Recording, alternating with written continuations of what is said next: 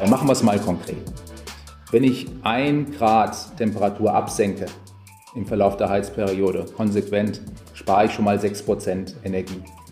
Wenn ich 2 Grad absenken würde, dann bin ich schon mal bei 12 Prozent und die Wohnungswirtschaft ist ein großer Verbraucher in der Republik. Das macht also einen Riesenunterschied und ich glaube, es ist zumutbar und es muss zumutbar sein, dass ich mit einer Raumtemperatur von 18, 19 Grad zu Hause lebe. Sagt Matthias Hartmann. Treibstoff, der Cicero-Podcast über das, was die Wirtschaft antreibt. Wir leben in unruhigen Zeiten.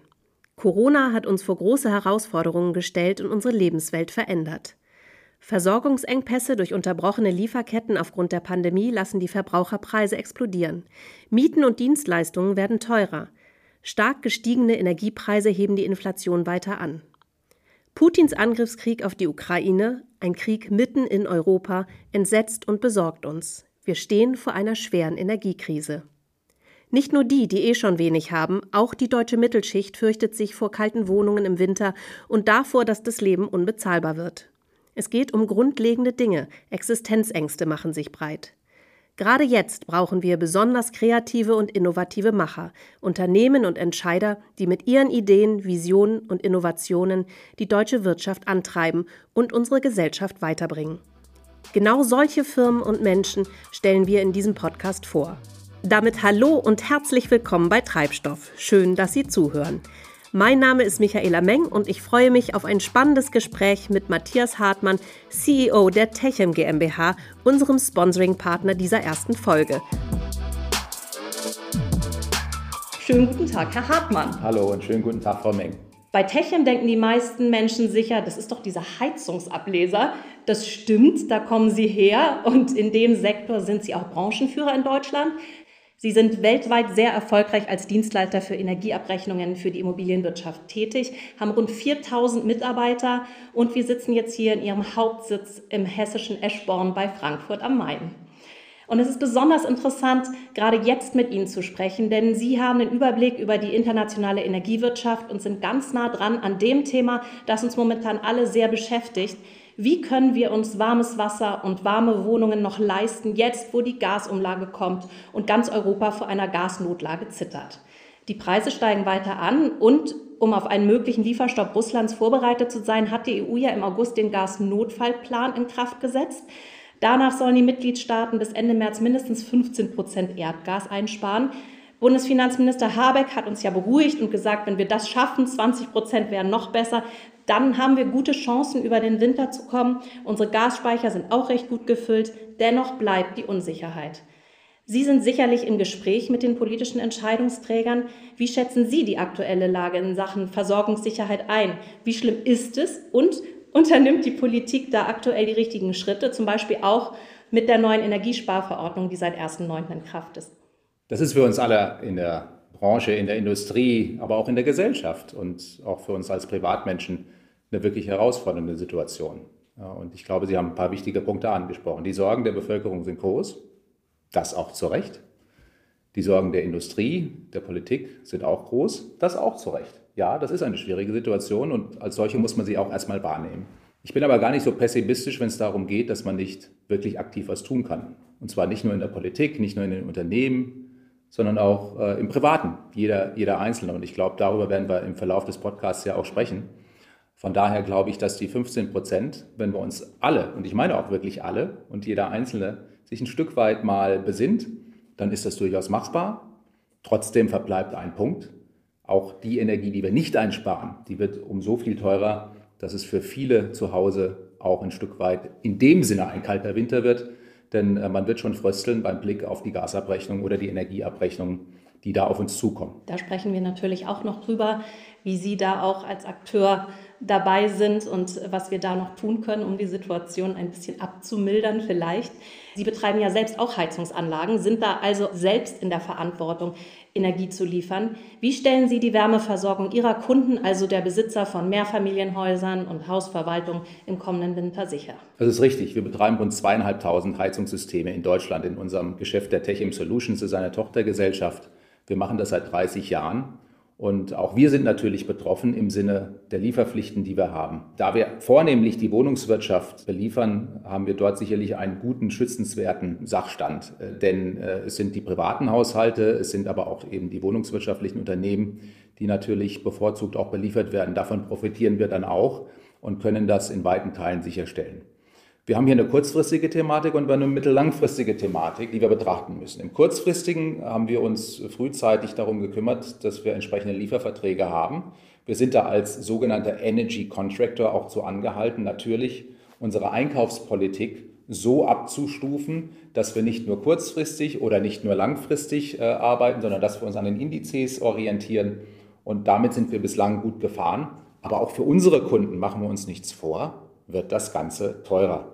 Und hier, glaube ich, ist zunächst mal kurzfristig die Verpflichtung auch zur Information, aber nicht nur zur Information, sondern eben auch zu konkreten Ratschlägen. Was kann ich denn jetzt tun? Und wir setzen eigene Verfahren schon jetzt ein, um einfach niedrig investiv zu versuchen, jetzt schon die Verbräuche runterzubekommen. Das heißt, das, was wir dem Drittmarkt auch anbieten, das versuchen wir schon auch im eigenen Bestand letztendlich jetzt schon zum Einsatz zu bringen. Das digitale Heizungsmonitoring ist ein Beispiel, ein ganzheitliches Messen und Aussteuern der Anlagen eben ein anderes. Das ist das, was wir kurzfristig tun. Mittel- und langfristig haben wir allgemein in der Immobilienwirtschaft eine Aufgabe, von diesen hohen CO2-Ausstößen und Energieverbräuchen fossiler Art runterzukommen. Und so haben wir dann auch für unseren eigenen Bestand unseren Klimafahrplan für 2045 geschrieben. Wie machen wir denn diese 200.000 Anlagen klimaneutral? Und wie machen wir sie CO2 reduziert letztendlich dann verfügbar? Und das geht natürlich nicht über diesen Winter. Das braucht Jahre, bis wir das auch entsprechend machen. Und das ist ein Mix an Maßnahmen, über den wir zu sprechen sein. Energiesparen ist jetzt angezeigt. Wir dürfen jetzt ja auch ganz offiziell nach der beschlossenen Verordnung des Bundeskabinetts unsere private Raumtemperatur senken. Das heißt, sollte es da irgendwelche Klauseln zu einer Mindesttemperatur geben per Mietvertrag, so sind diese jetzt ausgesetzt. Trotzdem will ja keiner jetzt nur noch kalt duschen oder abends im Schneeanzug auf der Couch sitzen, ganz klar. Wie hoch schätzen Sie denn den Anstieg der Nebenkosten für Heizung und Warmwasser ein? Und was kann ein Mieter über das Heizung runterdrehen hinaus konkret tun, um Energie zu sparen? Denn auf den Versorger und den energetischen Zustand des Hauses hat er ja beispielsweise schon keinen Einfluss. Ja, zumindest kurzfristig hat er den nicht. Zumindest für diese kommende Heizperiode hat er den wahrscheinlich nicht. Es sind zwei Dimensionen, die wir anschauen müssen. Was verbrauche ich? Das ist eine Frage von Menge von Heizverhalten, von Lüftverhalten. Und das andere ist, was kosten dann die entsprechenden zu liefernden Gas- oder sonstigen halt eben fossilen oder nicht fossilen Brennstoffe. Auf der zweiten Dimension rechnen wir damit, dass sich die, bleibe ich mal beim Gas, dass sich die Gaspreise, je nachdem wie Ihr Vermieter sich auch selbst abgesichert hat mit Lieferverträgen, aber da müssen wir schon mit einer Verdreifachung einfach rechnen.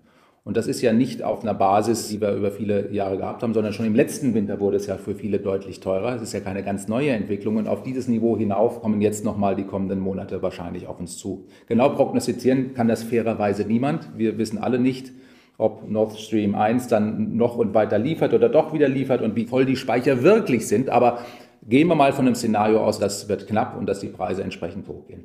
Das andere ist aber wirklich das, was Sie persönlich ganz besonders beeinflussen können. Und das ist das, wie warm Sie wohnen. Und es ist gut, dass die Politik jetzt die Rahmenbedingungen geschaffen hat, dass man nicht eine Grundtemperatur bereitstellen muss. Aber Ihr Beispiel, wir sitzen dann nur noch auf der Eisscholle, das geht auch an der Realität vorbei. Machen wir es mal konkret. Wenn ich ein Grad Temperatur absenke im Verlauf der Heizperiode, konsequent, spare ich schon mal sechs Prozent Energie. Wenn ich zwei Grad absenken würde, dann bin ich schon mal bei 12 Prozent und die Wohnungswirtschaft äh, ist ein großer Verbraucher in der Republik. Das macht also einen Riesenunterschied. Wir sehen das in unserer Verbrauchskennwertestudie. Die bringen wir jetzt übrigens aktuell auch wieder hinaus. Wir schauen auf die Republik und können sagen, was hat denn die Republik da verbraucht und wie verbrauchen sie? Und da kann man wirklich sagen, es ist ja nicht so, dass die Menschen bei 14, 15, 16 Grad heizen würden, sondern viele heizen über 20, äh, viele heizen auch weit darüber hinaus. Und ich glaube, es ist zumutbar und es muss zumutbar sein, dass ich mit einer Raumtemperatur von 18, 19 Grad zu Hause lebe. Ich sage nicht, dass das mal unangenehm sein kann.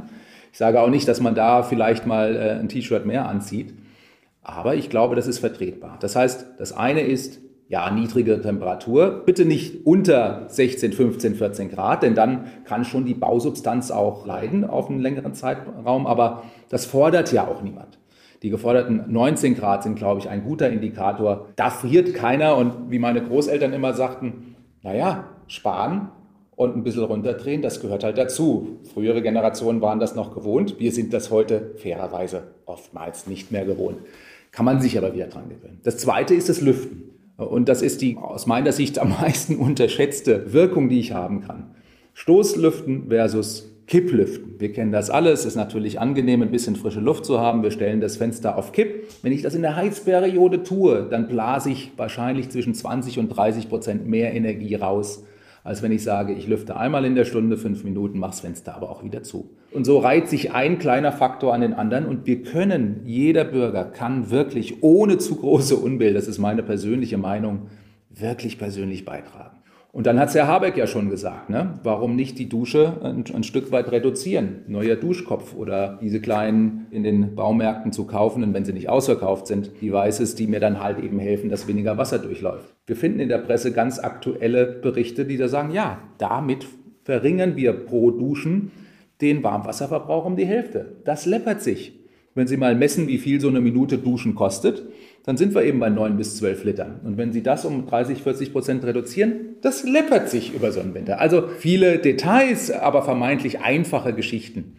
Und dieser persönliche Verbrauch, da müssen wir ran und da hat die Politik recht, da schafft sie die Voraussetzungen, da können wir alle einen Beitrag leisten. Und daran appelliere ich auch. Ja, da sind wir schon mitten im Thema. Techem 2022 will, dass wir alle besser werden im Energiesparen, um unsere Klimaziele zu erreichen.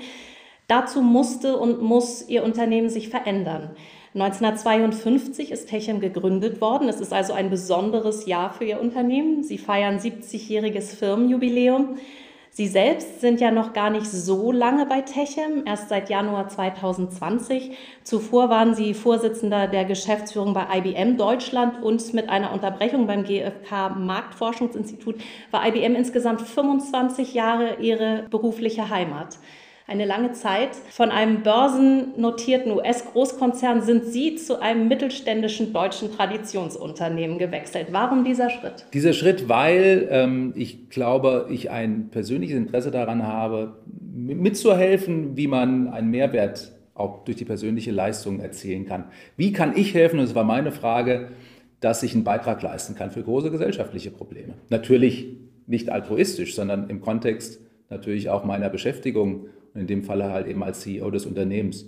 Und hier kommen ja bei Techem zwei große Dinge zusammen. Das eine ist die Digitalisierung und die habe ich wirklich 25 Jahre lang, glaube ich, bei IBM ganz gut äh, mitbekommen dürfen und mitgestalten dürfen. Das andere ist aber auch, dass unsere Branche hier in der Energiedienstleistung, das ist zunehmend ein Daten- und ein Digitalisierungsgeschäft. Und auch mein Ausflug zur GfK, fünf Jahre lang dort als Vorstandsvorsitzender, da habe ich viel über Datenökonomie und Digitalisierung auch gelernt. Äh, wie man es macht, wie man es vielleicht auch äh, schneller machen muss. Und auf der anderen Seite ist das etwas, was man hier hervorragend reinbringen kann. Das heißt, unsere Branche hier der Messdienstleistungen, die transformiert wirklich komplett digital. Das kommt einerseits, weil es gefordert ist, aber andererseits eben auch, weil es so viel Sinn macht, dass wir für den energetischen Haushalt von Liegenschaften die Daten brauchen, um Energieverbräuche abzusenken, um das zu optimieren, um ganzheitlich steuern zu können. Denn der Digitalisierungsgrad der Immobilienwirtschaft, der ist, muss man leider sagen, doch ein ganzes Stück zurück. Da gibt es viel zu tun und ich denke, da habe ich für mich erkannt, da kann ich was beitragen, da kann ich was mit einbringen. Und äh, so ein Haus, das bislang nur durch das Ablesen von Heizwerten, sage ich mal, bekannt wurde, das zu entwickeln hin zu einer ganzheitlichen Energiedienstleistung, auch in neuen Geschäftsfeldern, ich finde, das ist eine sehr spannende Aufgabe. Sie sind ja nun auch kein Chef, der hier förmlich mit Krawatte und Jackett vor mir sitzt, sondern im weißen Hemd und sonst ein bisschen lockerer. Auf Ihrem Schreibtisch in Ihrem Büro, da steht ein Schild. Darauf steht, du kannst mich duzen, wenn du magst. Also sehr modern und amerikanisch. Sie fahren gern mit dem Fahrrad ins Büro, habe ich mir sagen lassen. Und eine ihrer Mitarbeiterinnen, mit der ich im Vorfeld gesprochen habe, die hat gesagt, sie seien ein cooler CEO, der für einen richtigen Kulturwandel bei Techem sorgt. Ist das eine Unternehmenskultur, die uns Deutschen immer noch fehlt? Ich weiß nicht, ob man das so verallgemeinern kann, dass man das in den gesamtdeutschen Kontext gibt. Richtig ist, ich bin, Sie haben es gesagt, 25 Jahre in einem amerikanischen Konzern aufgewachsen, wobei ich immer Wert darauf gelegt habe, dass die deutsche Mutter eigentlich älter ist als die amerikanische Gesellschaft. Aber ich glaube, ich mag Internationalität, ich glaube, ich mag äh, eine offene Kultur, ich mag es, wenn wir Hierarchien nicht definieren als etwas, wer mit wem sprechen darf, sondern als etwas, wo natürlich trotzdem Entscheidungen zu treffen sind. Und ich mag eine, eine, eine, Nähe herzustellen. Das war übrigens in den Corona-Zeiten nicht ganz so einfach. Ich war sechs Wochen da, äh, da brach Corona aus. Aber ich glaube, wir sind uns heute innerhalb von Techem näher als jemals zuvor. Ich glaube, wir haben da viele Grenzen runtergenommen, viele Hürden auch abgebaut. Wir kommunizieren viel offener. Wir feiern miteinander. Dieses Jahr haben wir unseren 70. Geburtstag. Wir haben das mit vier großen regionalen Sommerfesten gefeiert, mit viel Musik. Ja, das ist auch was anderes, was ich immer gerne mit einbringe, ein Stück weit. Überall, wo ich bin, habe ich irgendwie den Impuls, ich muss eine Band gründen. Das sind so Dinge, die verknüpfen, die machen anfassbar und davon halte ich viel. Also Ehrlichkeit, Offenheit, Klarheit und Verbindlichkeit. Das sind so die vier Werte, die wir uns hier in der Führung gegeben haben und die sind natürlich ein Stück weit auch meine persönlichen. Wie gehen wir miteinander um? Welche Probleme bringen wir auf den Tisch? Wir bringen sie auf den Tisch, wir versuchen sie gemeinsam zu lösen. Wir suchen nicht Schuldige, sondern versuchen Themen für unsere Kunden zu lösen und wir versuchen voranzukommen. Ich glaube, das ist alles nicht spektakulär. Ich glaube, das hat eher was damit zu tun, ist man anfassbar und macht man es ehrlich und steht man zu dem, was man tut. Und wenn man das versucht, dann kriegt man Feedback. Aus dem Feedback lernt man. Feedback ist a gift. Also ich glaube, wir versuchen tatsächlich eine etwas tradierte deutsche mittelständische Gesellschaft mit 19 Auslandstöchtern übrigens, mehr und mehr zu einer ganzheitlichen Gruppe im Sinne der Energiedienstleistung für unsere Kunden zu drehen. Und diese Vision, ja, dass wir Gebäude grün, dass wir sie schlau, also smart und nachhaltig machen, das resoniert auch mit den Menschen. Also wir müssen ja auch Menschen gewinnen. Wir müssen ja auch ja Menschen, die begeistert sind von einem digitalisierenden Geschäft. Und ich bin ja kein Berliner Start-up, sondern ich bin ja eben ein deutscher Mittelständler.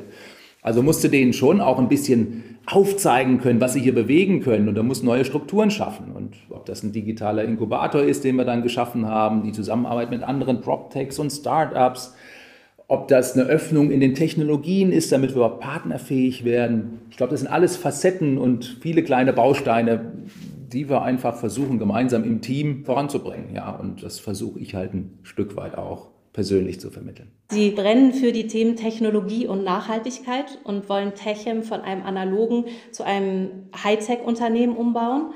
Alle reden von Digitalisierung, haben Sie eben auch kurz angesprochen, nur man hat ja das Gefühl, in Deutschland ist es noch nicht so richtig fortgeschritten. Welche Rolle spielt die Digitalisierung in Ihrer Branche in der aktuellen Situation? Müssen wir jetzt alle digitalisiert wohnen, um dadurch die Klimaziele besser zu erreichen? Ich würde tatsächlich sagen, dass es ohne Digitalisierung keine Energiewende geben wird. Und das liegt ein Stück weit in der Natur der Sache, nicht in der Fragestellung, ob ich als CEO meine Digitalisierung muss jetzt sein, weil es jeder tut. Nein, es liegt tatsächlich äh, in der Sache begründet. Schauen Sie, als 70-jähriges Unternehmen, das als Familienunternehmen gegründet wurde, haben wir natürlich analog angefangen. Früher gab es die berühmten Verdunsterröhrchen. Da kam der Ableser einmal im Jahr, da hing der Zettel unten im Hausflur. Dann kam der Ableser in die Wohnung, hat das analog natürlich abgelesen mit zwei Augen im Kopf. Und wir haben diese Daten verarbeitet und abgerechnet. Äh, heute habe ich 60 Millionen funkende Geräte da draußen.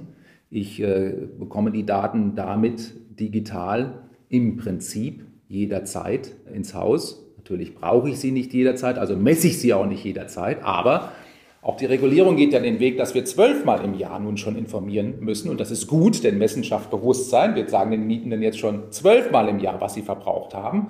Und das können sie ja nur noch digital machen. Ich kann ja nicht zwölfmal im Jahr klingeln und sagen, jetzt lese ich wieder deine Heizwerte ab. Das möchte doch kein Mietender in dieser Republik. Also machen wir es digital. Wenn ich die Daten digital habe, kann ich sie auch ganz anders integrieren. Ich kann ganz andere Algorithmen draufsetzen, um Energie zu sparen. Und deswegen digitalisieren wir eben nicht nur die Wohnung, sondern auch die Heizungskeller. Und wir messen auch heute nicht mehr nur Warmwasser und Wärme, wir messen auch heute schon als Messstellenbetrieb Gas und Elektrizität. Und wenn Sie praktisch jede Verbrauchsart in einem Gebäude digital zusammenbringen, dann sind Sie natürlich auch in der Lage, digital zu optimieren. Und machen wir uns nichts vor. Die Immobilienwirtschaft wird auch im Sinne der Versorgung mit Wärme mehr und mehr stromifizieren. Wärmepumpen, Solar auf dem Dach, bilateral ladende Autos, die Energie abgeben, aber auch wieder verbrauchen, Mieterstrommodelle. Das ganze Haus wird im Prinzip eingebunden sein in ein energetisches System. Da kommt Energie rein, da wird aber auch Energie produziert. Das wollen wir ja auch. Das ist nachhaltig. Also ergo, ja, ich brauche diese Digitalisierung der Liegenschaften. Jetzt hilft uns allen in der Immobilienwirtschaft die Regulierung tatsächlich ein bisschen. Bis 2027 müssen die Wohnungswirtschaftsunternehmen, muss der Vermieter tatsächlich digitale Ablese- und Abrechnungsmöglichkeiten das ist die schaffen. Novellierte Heizkostenverordnung. Das ist die novellierte Heizkostenverordnung, die seit 1. Januar diesen Jahres dort in Gang ist. Und Sie sagen eben, die ist gut für alle Beteiligten, sowohl für die Vermieter als auch für die Mieter und nur wenn alle mitmachen, dann kann es auch funktionieren. Und es ist ja so, klar, der Vermieter weiß durch die kontinuierliche Erfassung und Information genau, wie energieeffizient sein Haus aufgestellt ist. Und der Mieter kann sich besser vergleichen. Das heißt, bei den gestiegenen Nebenkosten plus Gasumlage ab Herbst dann auch, der Schock für den Mieter fällt dann aus, wenn die Rechnung kommt und er kann eventuell auch noch gegensteuern, oder? Ich glaube. Wie sehen Sie da das Einsparpotenzial? Also erstens mal äh, wird es sicherlich trotzdem ein Erschrecken sein. Es sollte kein Schock sein, denn die Mietenden sollten von ihren Vermietern darauf vorbereitet werden. Schon heute werben wir aktiv dafür, dass die Vermieter die Prognosen, die wir ja auch zur Verfügung stellen, dass wir die kommunizieren, dass sich Menschen darauf einstellen können. Das ist mal das Erste. Trotzdem wird es eine große Belastung für viele Mietenden sein, vor allem in den sozial schwächeren Bereichen. Viele meiner Kunden sind aus dem ehemals sozialen Wohnungsbau und sie haben dieses Problem vor der Flinte. Trotzdem muss man davon ausgehen, dass diese Digitalisierung natürlich hilft. Warum hilft sie? Sie haben eben angesprochen, die neue Heizkostenverordnung, die Umsetzung der europäischen EED fordert diese Digitalisierung. Sie ist aber auch die Voraussetzung, damit neue Modelle, denken Sie an das CO2-Abgabenmodell, dass das auch gerecht verteilt werden kann. Wie war es in der alten Legislaturperiode? Im Prinzip hat der Mieter das alles zu tragen gehabt. Jetzt haben wir die Novellierung. Es wird die CO2-Abgabe je nach energetischem Zustand des Hauses verteilt zwischen dem Vermietenden. Der zahlt dann mehr, wenn seine Liegenschaft eben energetisch nicht in Ordnung ist, dann zahlt er den Löwenanteil. Hat er ein gut saniertes energetisches Haus, dann zahlt tatsächlich der Mietende mehr, weil er verbraucht dann ja auch entsprechend seiner Bedürfnisse. Und somit ist das ein Stufenmodell, das überhaupt erst nur durch die Digitalisierung realisiert werden kann. Übrigens fordert jetzt der Minister Habeck zu Recht von der Gewerbeimmobilienwirtschaft, wo es heute immer noch 50-50, also 50-50 verteilt wird, dass man in den nächsten drei Jahren bitteschön eine Messgrundlage herbeischafft. Und die kann eigentlich nur durch Messtechnik kommen, um genau eben dort auch zu sagen, derjenige, der, sage ich mal, energetisch nicht gut aufgestellt ist, der soll bitte zahlen. Und das ist, wie ich finde, ein zukunftsweisenderes Modell, denn mit der CO2-Abgabe haben wir zum ersten Mal in dieser Branche die Möglichkeit, dass derjenige, der investiert, nämlich der Vermieter, auch was davon hat. Und nicht nur derjenige, der profitiert, nämlich der Mietende, entsprechend dann bevorteilt wird oder wie auch immer. Wir haben also jetzt zum ersten Mal eine nach energetischem Zustand und nach Verbrauch, wie ich finde, Ausgewogenheit zwischen der Verteilung dieser Lasten. Und das hilft auch, das sogenannte Investor-Nutzer-Dilemma aufzuheben. Denn das haben wir immer gehabt. Der eine soll investieren, der andere hat was von. Und das funktioniert, wie wir gesehen haben, in der Wirtschaft nicht. Das ist einer der Gründe, warum ich denke, dass die Immobilienwirtschaft so weit zurück ist und ja ihre Ziele, ihre Klimaziele über Jahre jetzt nicht geschafft hat. Genau, da wollte ich auch noch mal äh, einhaken, denn wenn wir es schaffen, jetzt auch mittels Digitalisierung und mittels der Vorschläge, die Sie schon gemacht haben, beim Heizen und Warmwasserverbrauch zu sparen, ist das natürlich schon mal super, aber das reicht natürlich noch nicht aus. Bis 2045 sollen alle Gebäude CO2-neutral sein. Das ist das Klimaziel der Bundesregierung. 21 Millionen Gebäude haben wir in Deutschland und laut der DENA, der Deutschen Energieagentur, machen die 35 Prozent des Gesamtenergieverbrauchs aus. Und damit spielt dieser Sektor ja eine wichtige Rolle, wie Sie ja auch schon gesagt haben. Letztes Jahr hat der Gebäudesektor nun zum zweiten Mal in Folge die Klimaschutzziele verfehlt, steht also nicht ganz so gut da. Sie haben das schon etwas angerissen, aber wenn Sie da noch einmal genauer uns sagen könnten, wie könnte ein übergeordnetes Konzept für die Energiewende in Gebäuden aussehen? Sie haben vollkommen recht und Sie sprechen es in Ihrer Frage implizit an. Wir brauchen eine Gesamtsicht auf die Sachlage. Es ist nicht so, dass der Gebäudesektor in den letzten Jahren und im letzten Jahrzehnt nicht auch viel investiert hätte. Er hat aber vorrangig in Dämmung investiert. Und die brauchen wir auch. Wenn wir mal die Gesamtenergiebilanz des Hauses im Sinne von CO2-Ausstoß anschauen, dann können Sie das grob in verschiedene Gruppen unterteilen. Das eine ist, was macht Dämmung oder neues Dach entsprechend aus? Fenster würde ich dort mit hineinnehmen. Wenn Sie das ordentlich machen, können Sie 35 Prozent rund äh, des CO2-Ausstoßes reduzieren. Der zweite sehr große Faktor ist natürlich der Energieträger. Haben Sie fossile Energieträger, dann haben Sie natürlich eine Energiebilanz, die kriegen Sie niemals auf Null, wenn Sie weiterhin fossil beziehen. Also brauchen wir tatsächlich nachhaltige äh, Energiequellen, egal ob das Solar, ob das Windkraft ist oder äh, ob es halt eben dezentrale Lösungen sind. Da müssen wir ran. Das kann der Gebäudebesitzer ja nur zum Teil beeinflussen. Aber er kann natürlich schon heute 50 Prozent beim Stromkauf darauf achten, dass er bitteschön den grünen Anteil kauft. Das muss weitergehen. Das kann aber nicht alleine lösen. Und der dritte Teil ist genau das, über was wir reden. Das ist nämlich Messtechnik, das ist Digitalisierung, das ist Optimierung und Energieeffizienz. Und da haben wir niedrig investive Maßnahmen. Wir können digitales Heizungsmonitoring in die Liegenschaften bringen, zeigen uns die letzten drei Winter, wir können rund 10, 12 Prozent sparen, ohne eine neue Heizungsanlage. Natürlich werden auch neue Heizungsanlagen helfen mit besserem Wirkgrad oder auch die Wärmepumpentechnik, um hier grüner zu werden und nachhaltiger zu werden. Und schließlich, last but not least, ich habe ja viel über den Mietenden vorhin gesprochen, also uns Bewohner. Wir können beitragen, wir müssen aufklären. Wir arbeiten heute mit der, mit der Gebäudewirtschaft zusammen, um schon auch jetzt smarte Thermostate stärker mit zu integrieren in dieses Gesamtsystem.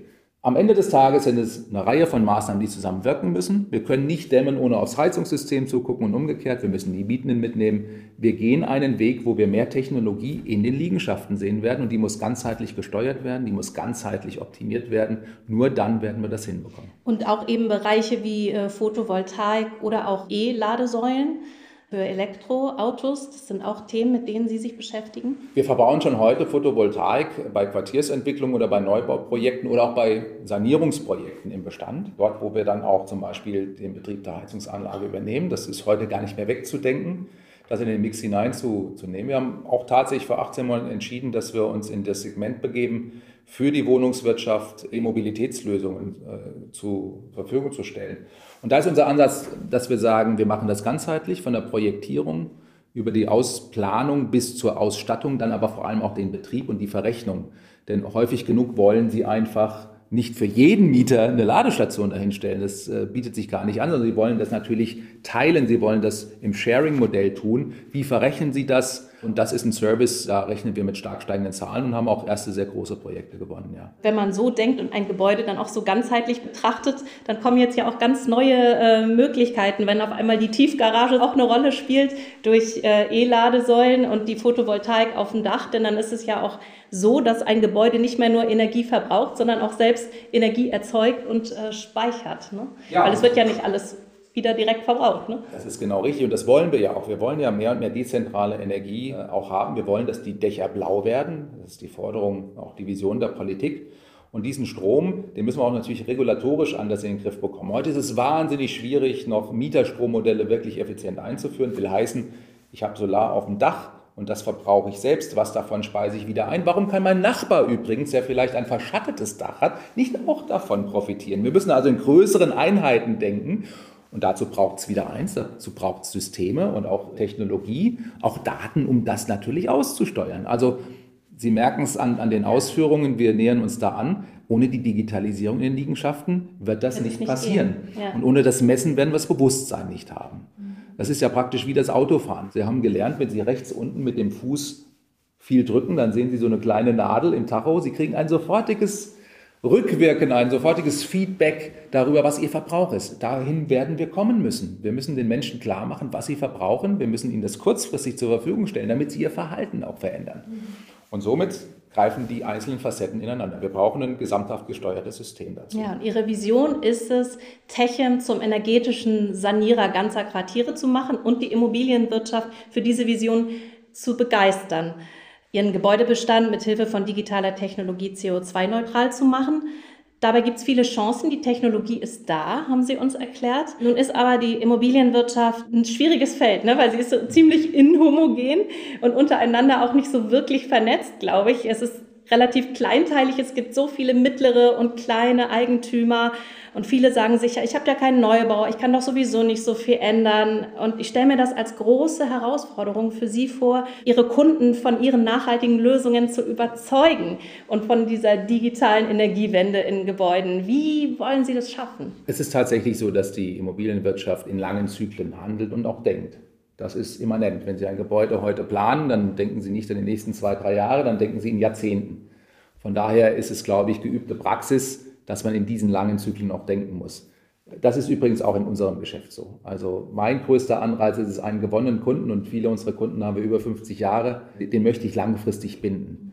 Und ich habe eine langfristige Geschäftsbeziehung. Schauen Sie, ich habe heute 12 Millionen Wohnungen für die ich den Service übernehme, 6 Millionen in Deutschland, 6 Millionen in Europa. Damit haben wir schon auch eine gewisse Breite und Verankerung in dieser Wirtschaft. Wir kennen viele dieser Kunden seit vielen Jahren. Sie haben recht. das entscheidet sich nicht von heute auf morgen. Das muss ausgeplant werden. Bauleistungen sind Langläufer. Sie kriegen das Personal nicht. Ja, da brauchen Sie einen langen Atem.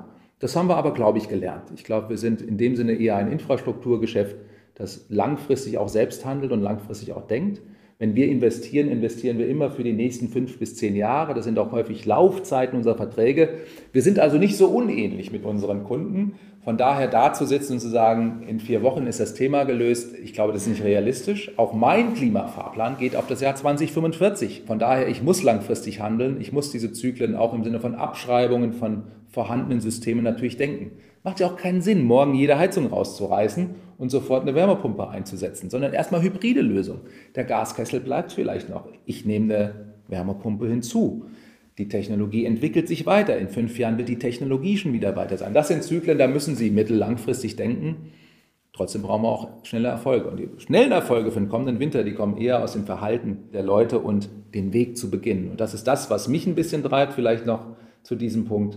Wissen Sie, viele kommen zu mir und sagen, ach, diese Investition, rechnet die sich jetzt für den kommenden Winter? Komme ich deswegen jetzt durch den Winter? Ich sage ja, es hilft dir diesen Winter, aber Nein, du musst das bitte auf Sicht denken. Auch der übernächste Winter wird im Sinne von Energiekrise nicht vorbei sein, wahrscheinlich. Wir müssen diesen Schwenk, diesen Transformationswechsel auch in der Energiewirtschaft hinbekommen. Schwierig genug für Deutschland, das ja über viele Jahre hinweg seine Abhängigkeit überhaupt nicht richtig eingeschätzt hat. Wir kriegen es jetzt doppelt und dreifach um die Ohren. Und äh, von daher haben wir auch eine krisenhafte Situation tatsächlich da draußen. Wir haben jetzt Anfang September, die politische Sommerpause liegt hinter uns. Die ersten Maßnahmen wurden uns ja bereits verkündet. Woran muss die deutsche Politik aus Ihrer Sicht jetzt noch arbeiten in Sachen Energieversorgung und Klimaschutz? Welche Weichen müssen da gestellt werden? Zunächst mal möchte ich tatsächlich sagen, dass viele der eingeleiteten Maßnahmen durchaus in die richtige Richtung gehen. Ich glaube, wo die Politik stark daran arbeiten muss, Stichwort Gasumlage, ist die handwerkliche Qualität äh, der ein oder anderen Verordnung. Ich glaube, wir reden ja heute zu einer Zeit, wo die Politik auch erste Signale zurücksendet, dass man sich das nochmal anschaut. Mhm. Ich glaube, dort ist man sehr getrieben durch die Notwendigkeit von kurzfristigem Handeln, das noch jetzt in diesem Winter wirkt. Von daher würde ich sagen, insgesamt tut man schon vieles auf der richtigen Ecke, gerade wenn es um energetische Sanierung geht. Stockfehler hat man genügend gemacht, ja, die, die Förderung wegzunehmen in dem Moment, wo alle schon eigentlich am Umsetzen waren, äh, kostet uns in diesem Jahr, wir, wir sehen ja wegbrechende Neubauvorhaben, ja. auch das ist durchaus eine sehr schwierige Situation. Ich will es mal so sagen, was die Politik jetzt machen muss, ist eigentlich das Klein-Klein zu beenden. Ich habe vorhin das Stichwort Mieterstrom genannt. Es stehen unwahrscheinliche Hürden noch im Weg, um eben effizient Quartiere zu planen. Nicht nur die eigene Liegenschaft, sondern das, was ich energetisch mit Solar auf dem Dach auch mache, in größeren Bereichen zu denken. Da sind die Auflagen noch viel zu kompliziert. Das hat man vor, das zu entschlacken. Diese Entschlackung ist aber dringend notwendig. Es ist halt eben viel Partikularregelung in vielen einzelnen Bereichen in den letzten Jahren entstanden. Hier riecht es nach Entschlackung, Vereinfachung, Verfahrensbeschleunigung. Es kann doch nicht sein, dass die Genehmigung für eine neue Solaranlage erst Monate nach der eigentlich ingenieurstechnischen Fertigstellung passiert. Das muss auch nicht sein. Also da haben wir noch viel, viel zu tun. Da reiht sich die Energiewirtschaft sicherlich ein in vieles, was im Sinne von Digitalisierung und Veränderung hier notwendig ist, um schneller die Infrastrukturen wieder auf den Stand zu bringen, die das Land auch braucht. Im November findet in Ägypten die nächste Weltklimakonferenz statt. Welche Ergebnisse erwarten Sie dort? Ich finde es schon mal gut, wenn man das, was man sich in Paris oder auch zuletzt in Glasgow vorgenommen hat, auch wirklich konsequent angehen würde. Ich glaube, wir haben keinen Mangel an Zielen. Ich glaube, wir haben einen Mangel an Konsequenz und Disziplin in der Umsetzung. Deswegen glaube ich, muss man fairerweise auch sagen, diese Zeitenwende, die hier viele beschwören, die ist tatsächlich eine und die bringt erstmal kurzfristige Handlungsmaximen mit sich, die auch manchmal auf den ersten Blick kontraproduktiv sind zur Energiewende. Denken wir an die notwendige Kohleverstromung, die wir jetzt entsprechend doch auch brauchen, damit wir hier in diesem Land überhaupt über den Winter kommen. Ich glaube, da äh, steht uns viel Demut äh, anhand, aber vor allem auch der Wille, nicht nur Plattitüden in Ziele zu schreiben, sondern es auch wirklich gesellschaftlich und politisch zu tun. Machen wir uns nichts vor, das, was da vor uns liegt, das ist nicht einfach zu erledigen. Das kostet auch Geld, das bringt auch Härte gerade mit sich. Das wird auch nicht der Bürger alleine bezahlen können, das kann aber auch die Politik alleine nicht bezahlen. Ich glaube, wir werden hier Anteile sehen, dass der Bürger seinen Beitrag leisten wird, dass die Gesellschaft im Sinne der Industrie und der Unternehmen einen Beitrag bringt und dass es politisch unterstützt werden muss, gerade in den Segmenten, wo die Leistbarkeit eben nicht gegeben ist aus sozialen Gründen. Ich glaube, in so einem Kontext muss man denken. Ich erwarte mir eher die Ehrlichkeit zu sagen, liebe Mitbürgerinnen, liebe Mitbürger, das kostet uns was, das wird es nicht umsonst geben. Diese Energiewende wird Geld kosten und da sollten wir uns ehrlich machen. Am Ende jeder Treibstofffolge wollen wir mit unseren Gesprächspartnern einen Blick in die Zukunft wagen. Wie würde unser Gespräch in zehn Jahren aussehen? Über was würden wir beide dann hier diskutieren? Ich bin eigentlich ein hoffnungsvoller, manche sagen auch hoffnungsloser Optimist. Äh, natürlich gucke ich auch diesbezüglich optimistisch in die Zukunft, aber ich will es mit einem Schuss Demut und auch mit einem Schuss Zweifel tun. Ich würde mir wünschen, dass wir in zehn Jahren zurückkommen und sagen, Mensch, wir haben einiges, was wir in diesem Land an Fehlentwicklungen hatten, wieder korrigiert. Wir haben unsere Infrastrukturen wieder in den Griff bekommen. Wir investieren in das, was das Land auch braucht. Denn ich bin ein Verfechter davon, dass ich sage, wenn die Wirtschaft keine Chance hat, erfolgreich zu sein, dann ist es meistens für die Bürgerinnen und Bürger eben auch nicht möglich, äh, in einem Land mit Wohlstand zu leben. Ich glaube, wir stehen in einer schwierigen Dekade vor uns, wo wir multiple Krisen, die sich überlagert haben, jetzt bewältigen müssen. Insofern wäre meine Hoffnung, in zehn Jahren kamen nicht nochmal fünf Krisen dazu, weder geopolitisch noch äh, energetisch. Wir, wir haben erkannt, was wir für den Klimawandel tun müssen und wir haben ihn angepackt.